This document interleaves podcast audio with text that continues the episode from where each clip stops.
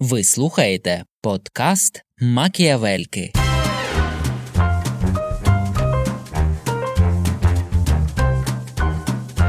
Джетсун, Джампхел, Нгва, Нгаванг, Лобсан, Єши Тензін Гяцо.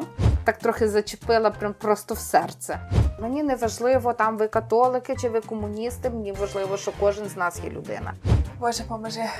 Я не тільки соціаліст, але і трохи лівак, комуніст з точки зору теорії соціальної економіки, я марксист. Мене знаєш, таке ближче до марксизму взагалі не надихає.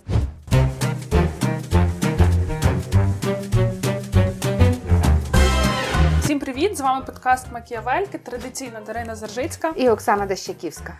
І сьогодні ми говоримо про папу римського Івана Павла II і Далай-Ламу 14 і пізніше ми скажемо його повне ім'я. Загалом я мушу сказати, що цей випуск про Івана Павла II і Далай-Ламу 14 він якийсь в нас найбільш багатостраждальний з усіх, які були, тому що спочатку.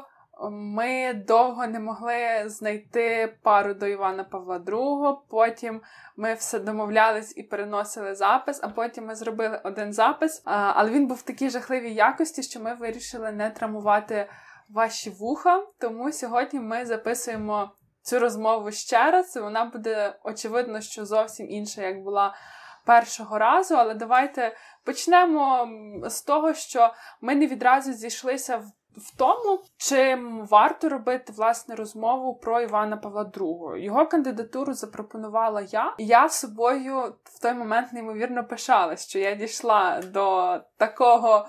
Е, до такої особистості в своїй пропозиції про кого говорити, бо в мене там загалом були все диктатори, Білл Клінтон і Папа Римський. Я вирішила, ну ось це ж така світла людина, і я подумала, Оксана точно зрадіє. А потім, коли ми вже ем, формували пари, про кого ми говоримо, то я пам'ятаю, що ви сказали, що ну я спочатку так подивилася, не відразу погодилась, бо е, чи захоче чи захотів би сам Іван Павло II, щоб про нього говорили як про політика, чи вважав він себе політиком. І я думаю, ну нічого собі, оце ж в мене такі були інтелектуальні потуги.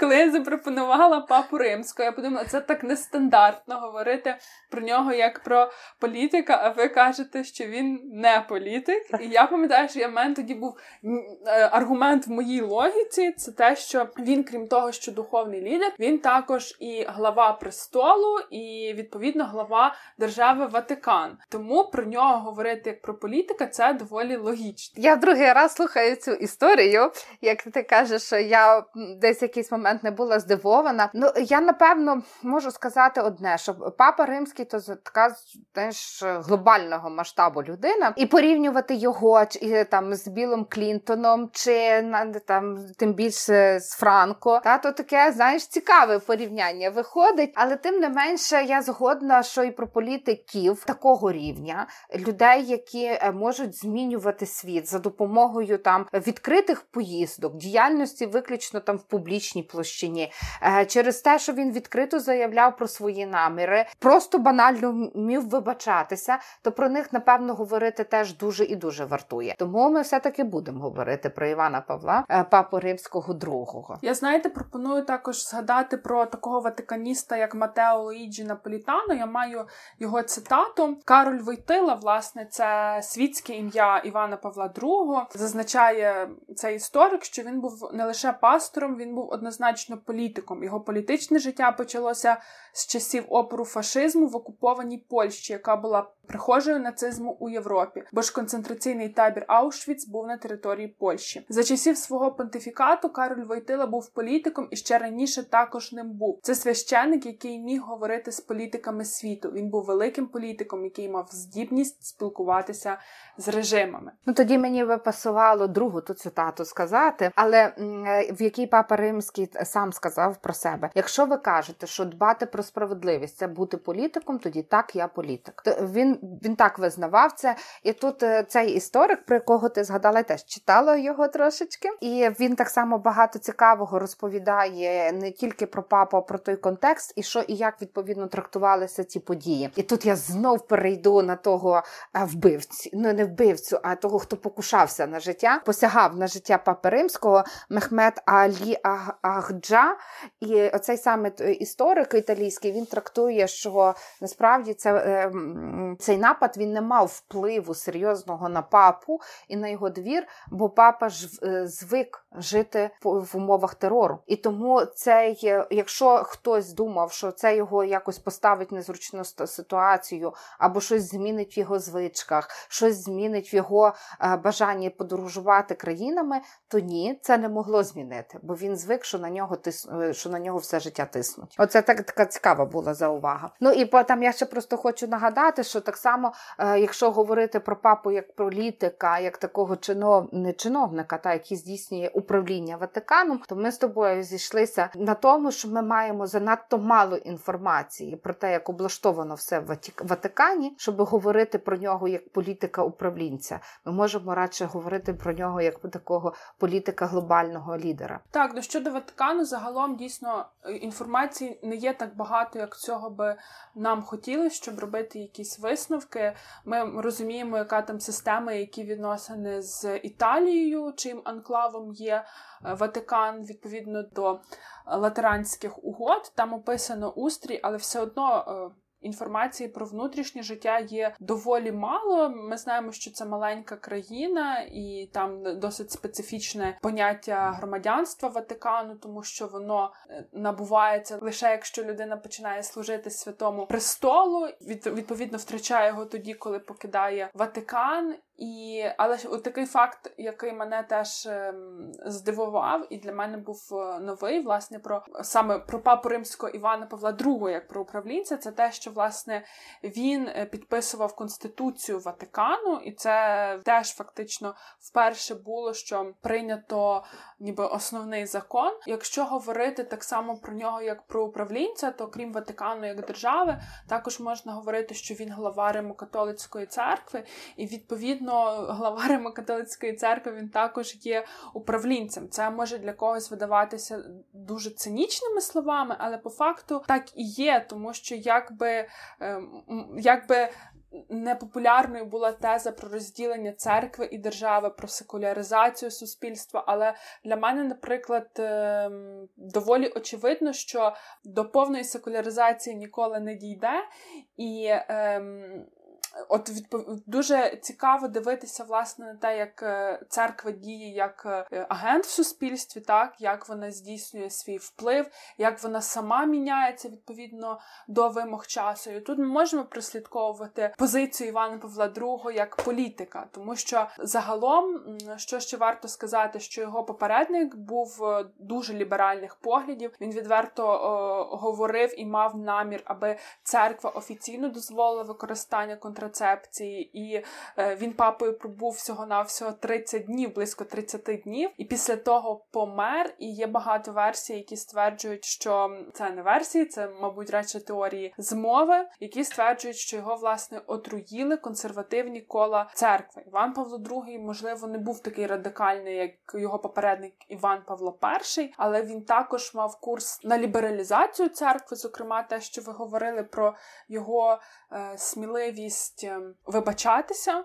Так, він е, е, дуже багато загалом про нього є епітетів папа, який вибачався, подорожуючий папа, папа політик. Його ще називали лицар світла. Лицар світла, і от він е, є підраховано, що він вибачався близько ста разів. Він вибачався перед євреями, він вибачався перед жінками, зокрема за нерівність в оплаті. Взагалі за пригнічення жінок. За пригнічення жінок. І він вибрав курс на лібералізацію, який був не радикальний, який був доволі поміркований, але е, очевидно це дозволило йому бути дієвим, і це дозволило, зокрема, е, сьогодні папу папі Франциску мати теж доволі ліберальну політику. Ну і мати поле до діяльності насправді, Звичайно. тому що е, коли в мене є тут таких знаєш декілька коментарів. Перше щодо терміну лібералізація. Мені здається, що тут, крім терміну лібералізація, він доречний щодо Івана Павла Перимського, але я не знаю, наскільки він доречний в принципі до церкви. Я зараз поясню, чому uh тому, що з одного боку там ліберальні цінності, що ми маємо на увазі, та це акцент на індивіді, свобода слова, свобода сумління. І і Іван Павло II, він дуже часто акцентував на цьому увагу, в тому числі спілкуючись з політичними лідерами, в тому числі відвідуючи інші країни, в тому числі підтримуючи польський е, Польщу і рух справед... Е, солідарність. Перепрошую, рух солідарність, який став сильною такою передумовою до падіння радянського союзу, як знаєте, такого величезного монстра на карті світу. І от він в цьому він завжди говорив, що мені не важливо там ви католики чи ви комуністи. Мені важливо, що кожен з нас є людина. Мені не важливо, яку ви віру сповідуєте. Ми є люди. Та і от в нього така цінність в цьому сенсі була лібералізація. Щодо церкви, я не впевнена, чи це лібералізація, чи це актуалізація. Умовно, це відповідність тому часу і контексту, в якому ти перебуваєш. І можливо, ну тут можемо сперечатися, звісно, про терміни, але те, що Іван Папа Павло II, він одобрював е, Ватиканський собор, який відбувся за за декілька років там до його правління, і те, що він розумів, що цей напрям, який заданий, він матиме опір всередині церкви, він матиме опір серед кардиналів. Він розумів, що не можна, не може церква в один момент стати відкритою для всіх та для парафіян. І він дуже багато власне, що він зробив для церкви в плані цієї актуалізації. Він десь намалював таку дорогу е, і зробив коридор яким, як мінімум, можна рухатися до цього. І там ти права, бо я хочу згадати те, що я згадувала минулого року листівку, яку розміщував папа Римський, що на на Різдво нехай мама відпочине, mm-hmm. де е, Йосип е, тримає дитину, а Марія спить. Це теж стало можливим через те, що ми, і в тому числі завдяки цьому руху на лібералізацію, актуалізацію, почали по-християнськи задумуватися про переосмислювати роль жінки в сім'ї, і в родині, і в світі, в принципі. Після того, як е, сказали, що він вибудував цей коридор, який може церква рухатися далі. Давайте поговоримо про те, що він зробив для світу, бо для світу він теж зробив дуже багато. І е, ви, власне, згадували вже про те, що той замах, який відбувся на нього в 81-му році, і це власне вчинив його е, Мехмед член... Алі Ахджа, угрупування сірі вовки та угрупування сірі вовки, і е, власне, що це не було ну, можливо аж такою несподіванкою, тому що була інформація про те, що в Ватикані теж є спецслужби, які відслідковують всі можливі загрози, і насправді дуже довгий час власне загрози стосувалися не лише Івана Павла II, але й всіх е, священників, е, всіх кардиналів слов'янського походження, тому що за, ми, за ними дуже уважно пильнували спецслужби соціалістичних держав, і е, є навіть інформація про те, що Радіо Ватикану з'єднувалось з таємними проходами зі собором святого Петра. І можна було, наприклад, з собору перейти до приміщення радіо, де були облаштовані душові, де були облаштовані спальні місця. Відповідно, там була охорона, і можна було заховатися від, якщо там раптом хтось слідкував е, чи щось в тому дусі. Ну і загалом щодо замаху на вбивство папи, то є версії, які мені особисто видаються доволі логічними. Версії, власне, показують зв'язок. Радянського Союзу і цього нападу, тому що замовником пана Аджа е, було болгарське, по-моєму, консульство чи якісь болгарські спецслужби, які тоді були субпідрядником КГБ. Ну там насправді дуже багато різних версій є можливих, і ми знаємо, що е, сам Махмед Алі Ахджа він на суді його версії просто були настільки плутані і, і свідчення, і мотиви. Я просто просто не знаю, чого мене ну, мене зацікавила просто ця особа і чому він це зробив, які там є куди дороги. То я трохи більше читала навіть про нього, то що про що я прочитала? Про те, що він, от, власне, виступаючи на суді, він навіть якийсь момент проявляв себе е, Ісусом Христом. І що той Ісус Христос прийшов покарати Івана Павла II, бо він не так тлумачить вчення церкви. Потім він говорив і про те, що це ну підтверджував цей зразок з КГБ італі... через італійські спецслужби. А вже коли він вийшов з тюрми, бо він вийшов з тюрми, е, то він е, проголосив намір писати книжку, погади про, про все своє життя. І там він вже заявляє, що можливо його хотіли вбити кардинали, і що ну, його замовили кардинали. Інші мені здається, що ну тут таке теж цікаве. А сам е, хтось там один з адвокатів його, то він сказав, що не вартує вірити прям всім його словам, бо він готовий і за гроші зробити і говорити все, що завгодно. Але ну напевно, це питання воно з тих, що може бути відкритим, і напевно відкритим є вже відповідь, хто його замовляв і хто замовляв це вбивство, тому що спецслужби точно знають. Просто ця інформація ще напевно не для нас не публічна. Тільки тут ще один момент скажу, що папа римський він захотів відвідати його в тюрмі потенційного свого вбивцю. Коли він зайшов, він вони півтора години проговорили за зачиненими дверима з папою римським. І папа, ні сам засуджений, вони не вдавалися в деталі цієї розмови. Той засуджений, який обіцяв, що колись напевно це викладе в книжці. Але ця розмова після неї він почував, він дуже змінився. Засуджений, змінився у своєму ставленні до церкви, у своєму ставленні до папи римського. Він завжди про нього дуже добре відгукувався після цього. Сам казав, що він за нього молиться, і що дуже радий, що папа римський йому пробачив. Після того, як він вийшов, вже його теж питали, чи не шкодує ну які в нього відчуття про цей вчинок. То він казав, що він дуже шкодує, що він на, на такий крок відважився свого часу. Ну але тим не менше, папа римський його помилував і звернувся й до італійського суду, аби йому теж вкоротили термін перебування в в'язниці. Йому його вкоротили і його передали в Туреччину. Але в Турції його знову ж таки було в нього декілька злочинів і пограбувань, і вбивство журналістів. Він знову потрапив в тюрму, з якої буквально недавно вийшов. Цікаво, цікаво було почитати його книжку.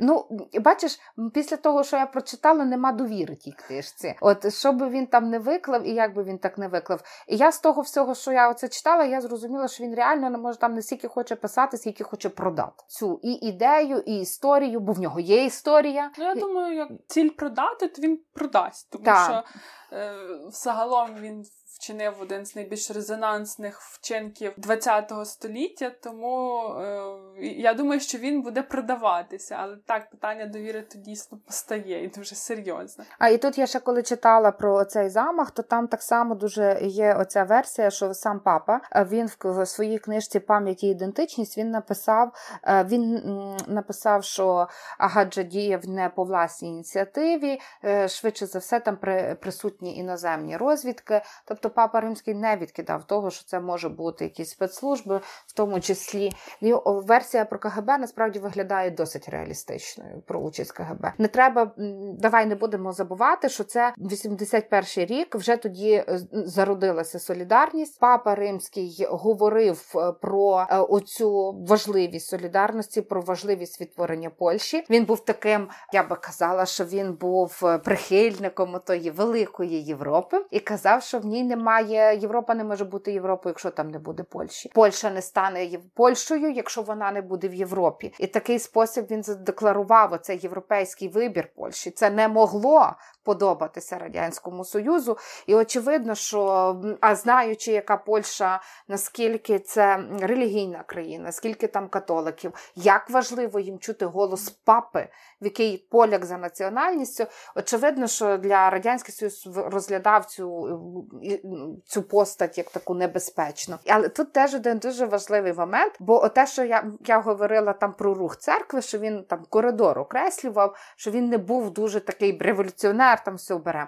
Так само і з Польщею, і так само з усіма з усіма країнами світу. Він ніколи не робив якихось надміру різких заяв. Та? Він завжди діяв е, виважено досить. От в Польщі, коли була вже солідарність, коли вже ситуація дуже хиталася. Він казав, що я, якщо я стану на якийсь бік відвертий, то це загрожує розколом і церкви, і Польщі. А це не потрібно Польщі. Ми маємо думати про людей, ми маємо думати про церкву, а не про їхні ідеології і таке інше. І тому він, коли приймав навіть офіційну делегацію, він в офіційній він в делегації з Польщі приймав. Там був і Валенса, як як лідер солідарності, і комуністичні, і комуністичні функціонери, і діючи на той час там прем'єр, е, прем'єр він називався там ну, голова Кабміну чи якось так уряду. Єрузельський, він приймав їх усіх, і це теж був такий сигнал, що він не ділить Польщу, не збирається там я ну, що йому життя громадян, і ця Польща важливіша, ніж просто там повалити соціалістичний уряд. Мені здається, що це загалом була його така доволі яскраво виражена політична ідея єдності в дуже різних сенсах. Бо я хочу е, навіть зацитувати Кілька років тому до Львова приїжджала Ганна Сухоцька, яка була прем'єр-міністркою Польщі в 92-93 роках, а потім посолкою Польщі при апостольській столиці з 2001 по 2013 рік. І вона власне наголошує на тому, що е, Папа Римський ніколи не переходив межу з того, що він там ставав більше політиком ніж духовним лідером. Ні, Іван Павло II він завжди залишався духовним лідером, але в нього була оця яскраво виражена політична е, складова в його публічній діяльності, і він дуже багато говорив про ідею об'єднання, відкриття розмивання меж, відкриття кордонів. Бо загалом, якщо ми подивимося на світ, який був за періоду його понтифікату, це холодна війна. Він там в 70-х роках став папою римським, то фактично це ще мова не, не, не йшлося про завершення холодної війни. Тобто був яскравий поділ цієї е, залізної завіси. Так само кордон в Німеччині, е, соціалістичний блок, демократичний блок. Всі ці процеси світові вони радше нагадував, світ нагадував власне якесь таке поєднання дуже різних меж, дуже різних кордонів. І от є популярна його фраза, яку часто цитують: не бійтеся, але не бійтеся це лише частина цитати, тому що в другій частині він говорить: не бійтеся, відкрийте свої своє, е, сер, свої серця Господові, відкрийте кордони своїх держав, суспільства та цивілізацій. Тобто він якраз був про відкриття кордонів, про стирання отих не стільки меж, як поділів, які руйнували суспільство. А щодо е, того, що він не було в нього такого, що він е, готовий співпрацювати, наприклад, з ліберальною частиною Польщі, а з комуністичною не готовий. Що стосується того візиту, який був, де дійсно був і Валенса, і комуністичні функціонери, то потім дослідники відзначали, що така позиція папи римського, те, що був той візит в такому змішаному складі, власне, дозволили Польщі уникнути того, що було в Румунії, коли стратили подружжя Чаушеску. Е, Єрузельський залишився живим. Ну і вже якщо ми заговорили за комуністичних функціонерів, то е, теж була одна історична подія: це зустріч Горбачова і Івана Павла II, і це перша зустріч папи римського і лідера комуністичної держави, що доволі цікаво, тому що комунізм ідеологія, яка передбачає активне впровадження е, атеїзму, атеїзму. заперечення ролі релігії, тому що та з іншого боку комунізм сам прагнув стати зайняти місце релігії. Та я теж е, там читала і про цю зустріч в тому числі, але тут треба сказати, що папа римський він взагалі, от весь його політичний вплив на глобальний світ, він якраз здійснювався напевно великою мірою через розмови з такими політиками політиками, коли він міг поговорити, поспілкуватися, надати ось цих ціннісних, очевидно, орієнтирів, духовних орієнтирів. І це в багатьох ситуаціях там змінювало рішення політиків. Наприклад, він він в тому числі зустрічався з Рейганом, і коли йому приписували вже в тому числі за його життя, його неодноразово підкреслювали його роль в падінні комуністичного е, ладу. То він казав, що насправді не треба там перебільшувати мою роль. Я лише звели в дерево сперся на дерево, і корінь якого і так прогнив. От і це мені здається теж така дуже важлива цитата. Але разом з тим, е, те, що він приділяв увагу цьому, зустрівся з Горбачовим, і сам він говорив, що на цій розмові з Горбачовим він наполягав тільки на одному: що є люди і вони мають право вірити. І це вплинуло на Горбачова, бо Горбачов лібералізував тоді церкву, дав можливість людям вірити, належати, в тому числі не тільки там до, до католицької церкви, а до будь-якої іншої церкви. Тобто було визнано таке вагоме право, право на свободу віросповідання в радянському союзі. І очевидно, що ця, ця розмова теж вона тривала довше ніж планувалося е, від самого початку, і мала вплив на. На обох лідерів. Я е, хочу тобі нагадати, що ти маєш розказати історію про листування. Так, я дякую. Я якраз е, вже собі відзначила, щоб я цього разу не забула про неї згадати. Але я ще перед тим хотіла сказати, що ми вже згадували, що він був подорожуючий папа. Він відвідав тисячу більше тисячі міст, е, і загалом 822 доби він провів поза Ватиканом. Його популярність в усьому світі була просто неймовірна, і е, ну, в принципі, мабуть, одна з одне з завдань лідера так церкви це збільшувати кількість е, віруючих, віруючих. І якраз тут теж багато людей стали католиками в період понтифікату Івана Павла II, і нам просто з нашої перспективи може здаватись, ну та що таке відвідати тисячу міст? Ну очевидно, що Ватикан має дуже непогані ресурси для такої діяльності. Ну, що таке 822 доби поза резиденцією, але це тоді було. Проривно просто, тому що Ти думаєш, що й тепер ну, то й тепер проривно, але просто е, цікаво, що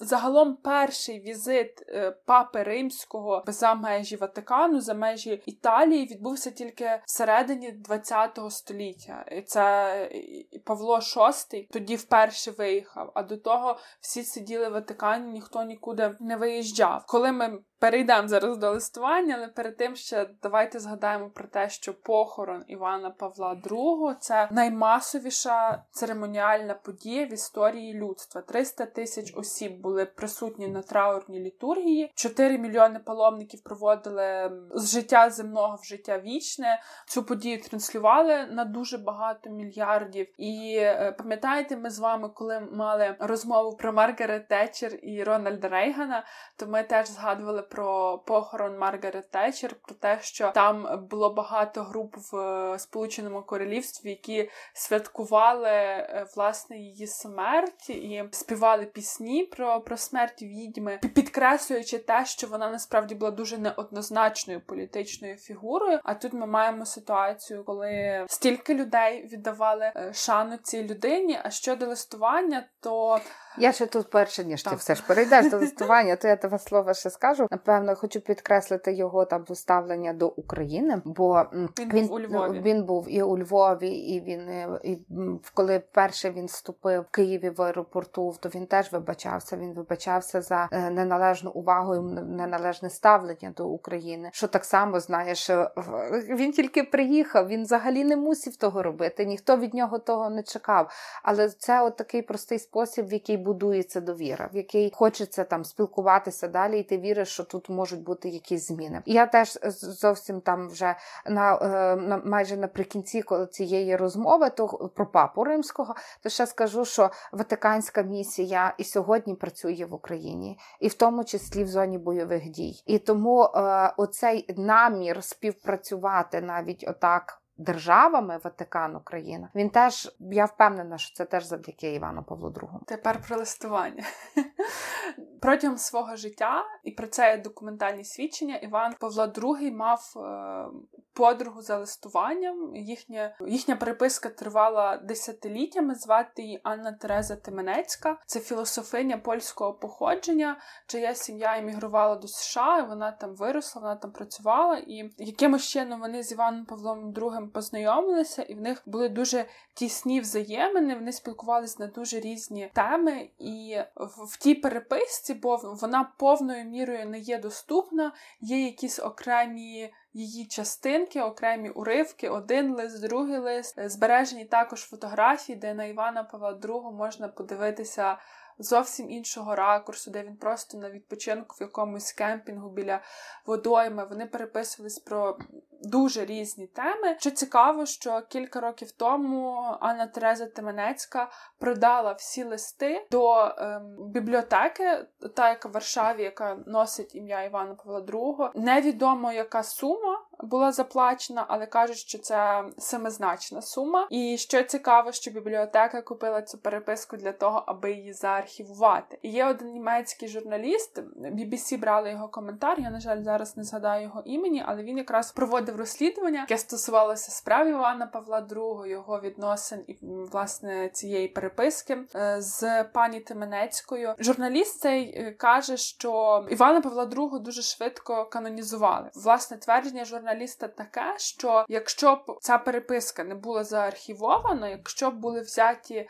до уваги ті факти, які ем, вилізли в ході журналістського розслідування, то його за протоколами Ватикану Івана Павла II маю на увазі не мали би канонізувати. Знову ж таки, журналісти бувають різні, багато з них гониться за сенсаціями. В сухому залишку Іван Павло II сьогодні визнаний святим. Ватикан розглядав кілька фактів, які сприяли тому, що його визнали святим, і він досі, мабуть, залишається символом. Кращих років Ватикану і символом віри і духовності для дуже значної частини людства. Я при підготовці натикалась на документальні відеокадри з тим. Це людина, яка навіть своїм зовнішнім виглядом викликає дуже і дуже багато симпатії, бажання дізнатись про нього більше і бажання дослухатись до нього. І як і Далай Лама 14. Ну я хочу сказати, що я хотіла місточок знаєш, до Далай Лами ще перекинути раніше, бо в Далай Лами є теж оце таке поняття єдності. Він використовує. Так як ти говорила про розмитість кордонів, про єдність людей, то Далай Лама теж вдається до такої категорії єдності,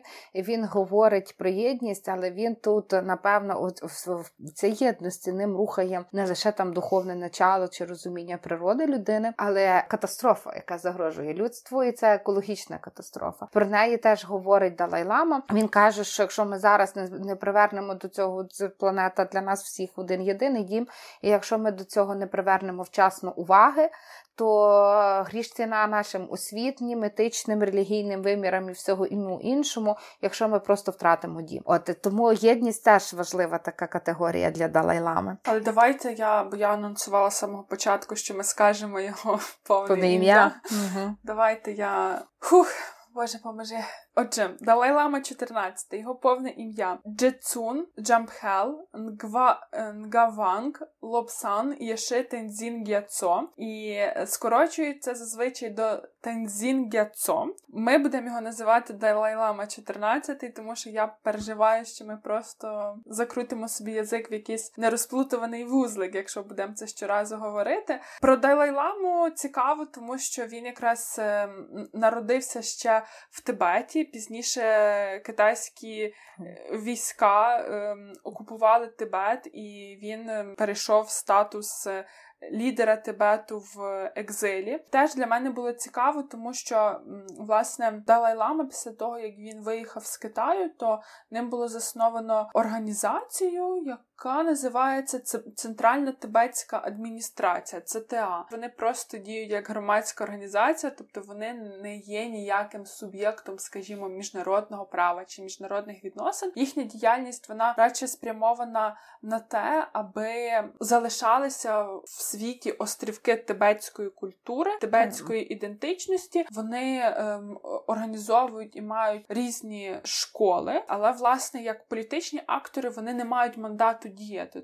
Тобто вони просто неурядова організація. Ну і кілька років тому Далай Лама сказав, що він відмовляється від відмовляється політичного від лідерства. політичного лідерства, так але залишається духовним лідером, залишається публічною персоною. Він веде свою Фейсбук-сторінку. Він е, також спілкується, як і папа римський з е, політичними лідерами. Я дізналася, що до нього є величезна черга. цих політичних лідерів. Але е, тут дуже цікавий і власне політичний момент з огляду на силу е, Китаю. Далай-Лама він є все-таки амбасадором Тибету, так як ти кажеш, та збереження тибетської ідентичності, але очевидно бажаної незалежності. Але коли Китай став такою економічною міцю, а ще й в контексті там воєн економічних з Америкою, то зустріч з Далай-Ламою китайцями трактується як щось, що йде всупереч політиці Китаю. І тому е, це, це дуже цікавий момент, тому що зараз навіть Далай лідери, які би хотіли поспілкуватися з Далай-Ламою, вони мусять бути дуже виважені в тому, а що скаже Китай, і завжди пригадувати, а що скаже Китай. Воно так на задньому фоні, саме тому, що Китай має територіальну претензію і окупував тебе. Ну в нього була тільки тут скажу, в нього була дуже цікава зустріч з Саркозі і власне в Далай-Лами. І через цю зустріч з Саркозі е, е, Китай зірвав е, і форуми, міжнародні події через те, що Саркозі дозволив собі зустрітися з Далай-Ламою. Бачите, то в принципі це ж можна напряму не сваритись з Китаєм, просто домовитись про аудієнцію з Далай-Ламою. Китай зробить все сам. Так, таке, така хитрість. Але мені знаєте, що я подумала? Мені завжди здавалося, що зустріч якихось політичних лідерів з Далай-Ламою чи з е, папою римським, хто б не був папою римським, це завжди, знаєте, такий доволі іміджевий крок. Це зустрічі, які. Ну, це легітимність, легітимність в очах свого народу так, і в очах так, зовнішнього так. світу. Що я от зустрічаюсь з духовним лідером, я так на себе перебираю частинку того його духовного дару. Але там, до речі, були цікаві відносини в е, Далай-Лами 14-го з Трампом тому що Трамп то з ним не законектився, а Далай-Лама теж не сильно був компліментарний щодо політики Дональда Трампа і назвав її загрозою загрожуючою. Саме в тому числі через екологічну політику Трампа. Він казав, що це дуже ризиковий крок, що Трамп виходить з кліматичної угоди, що Америка виходить з цієї кліматичної угоди. Але е, Далай-Лама він не є, е, е, бачиш, він має подекуди якісь такі твердження, які вражають суперечністю. Бо в нього і є заява заява, що типу там було в одному з інтерв'ю. Він сказав: з мораллю в Трампа все гаразд. То знаєш... Ну, Він так, він загалом своїми цитатами багато разів попадав в історію, там, зокрема, і в нього, до речі, неоднозначна позиція щодо абортів, тому що він каже, що загалом аборт як е, явище це, звичайно, не може трактуватися позитивно, але з іншого боку, варто зважати на обставини, в яких жінка завагітніла, і загалом чи сім'я готова до того, аби мати дитини. Тут він говорить, що варто все-таки зважати на обставини і дивитися на всю історію, а не лише на факт. Так само е, він спілкувався з дівчиною якоюсь молодою, якій він сказав, що в принципі в людину можна, можна вистрілити, ну але без наміру вбивати, але як самозахист, то це може бути.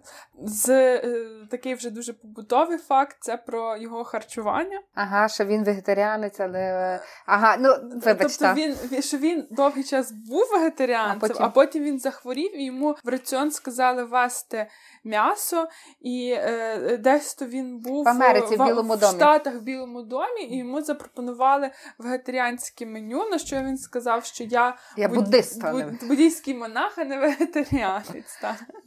Та, Це така цікава теж історія. Ну, але тим не менше, Далай-Лама, знаєш, він такий, е, як би сказати, він, на відміну від папи римського, дуже довго вже при владі. Та? І його готували з дитин при владі. Тому, ну, одним словом, Далай-Лама він давно. Ось так. І він е, готували його з дитинства до ці, до цієї І такої про це місії. Є фільм. Та, ну, ти скажи. Та про це є чудовий фільм з Бредом Пітом в головній ролі Сім років в Тибеті. Фільм базований на реальних подіях, про те, як австрійський архітектор випадково потрапляє. Він та він архітектор, він скалелазанням займався. Герой Бреда Піта. Він потрапляє до Тибету, де якраз е, всі носяться з Далай-ламою, і там класно те, як Бред Піт звикає до нових обставин життєвих. А друге класно це те подивитися, як е, мала дитина. До якої вже всі ставляться як до Далай-лами, готові поклонятися, і він розуміє десь, що він Далай-Лама, що він має право на це все, але з іншого боку він далі залишається дитиною, яка пізнає світ. І фільм дуже має класну теплу атмосферу. Обов'язково подивіться. Я тут ще тільки повернуся власне до того, що він там готувався до того, і в нього так само змінює є така певна еволюція поглядів. Та раніше він надавав до цієї більшої переваги незалежності Тибету, боротьбі за незалежність Тибету. Зараз він говорить і він же живе в Індії. Фактично mm-hmm. зараз Індія надала прихисток е, тибетським монахам. Він живе зараз там, і він же про Індію теж відкликається як свій духовний дім, і е, він е, умовно дехто розцінює це як таку поступку Китаю в Тибеті. Але Далай-Лама дуже цікаво говорить в принципі про роль призначення людини, і що це точно не про війну, це про прагнення зберігати мир, і воно напевно виявляється і тут. Так само в нього була певна така динаміка поглядів на з приводу духовного життя людини та і її місії. Він е, так як тибетський монах і буддійський монах, він багато говорив про роль релігії етичних норм в житті людини. Зараз на одній з е, таких своїх онлайн-зустрічей, то він вже сказав, що напевно неважливо, яку ти релігію сповідуєш, важливо, ким ти є, і важливо оце збереження важливим інструментом радше є освіта, яка дає тобі дуже багато інструментів пізнані світу, і вибрати тим, е, ким ти хочеш стати, аніж релігія, яка тебе обмежує. Та це теж така заява для релігійного лідера, така доволі неоднозначна та і про по життю. Третя така зміна, яка в нього відбувалася, е, це до е, ставлення власне до мігра... міграційних процесів. Бо він вважає, що в глобальному вимірі є дві величезні проблеми: перша екологія, я вже казала, а друга це мігранти. Він, е, до речі, він і політику Папи Рим, Папи Римського Трампа він засуджував через мігрантів, через оці, пам'ятаєш, коли був Мексиканську, Мексиканську так, коли відділяли дітей від батьків, і фактично він дуже не негативно відзивався відкликався про цю історію, коли від, відлучили власне дітей, мігрантів, мексиканців від батьків, їх утримували. Дехто порівнював навіть це з концентраційними таборами. Тим не менше, от на позиція мігрантів він казав, що люди мають право жити, де вони захочуть, як вони захочуть, і шукати своїх умов.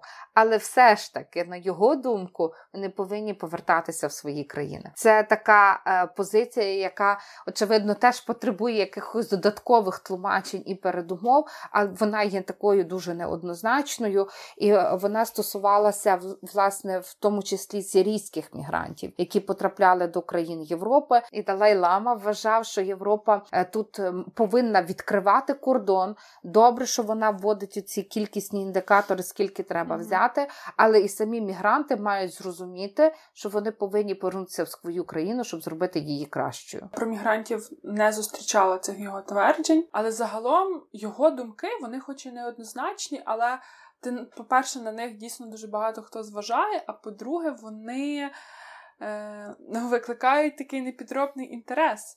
І що про нього ще цікаво, це те, що він так, він духовний лідер, але він також визначає і свою ідеологічну політичну прихильність. Він себе характеризує як марксиста. Я навіть маю його цитату, в якій йдеться, що я не тільки соціаліст, але і трохи лівак, комуніст з точки зору теорії соціальної економіки, я марксист. Я думаю, що я далі лівіший за китайських лідерів. Вони капіталісти.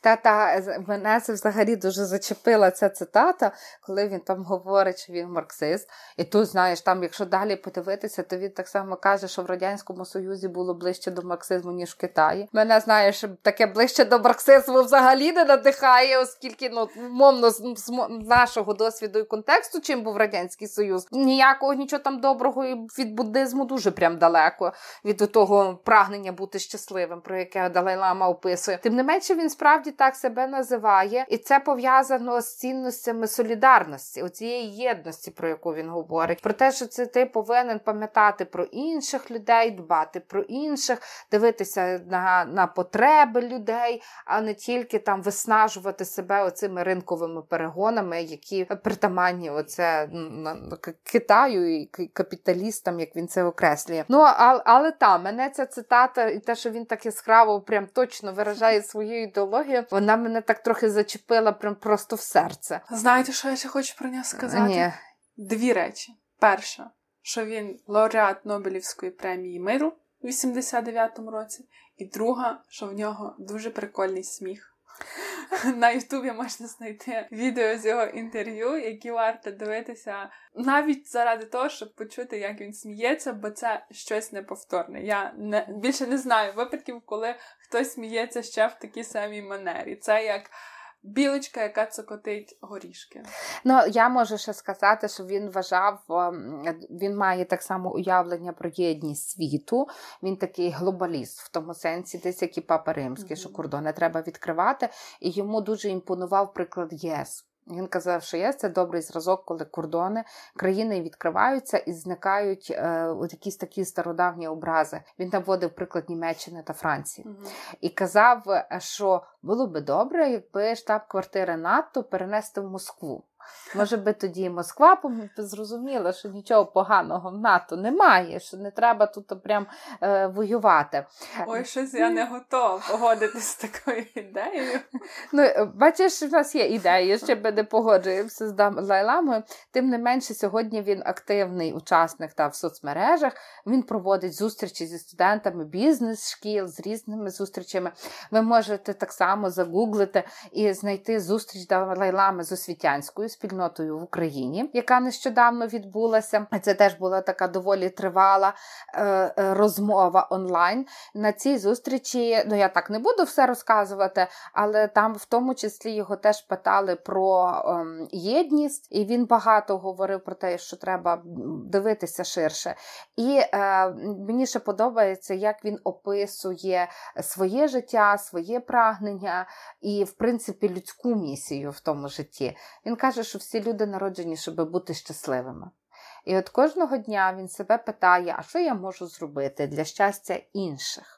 Ну, він Далай-Лама. Мені здається, що знаєш, деколи добре було би, щоб кожен запитав, що я для себе можу зробити, щоб mm-hmm. стати щасливим. Тоді стане сили питати і про щастя других. От ну і Далай-Лама для мене теж така не, ну, неоднозначно насправді виявилася фігура.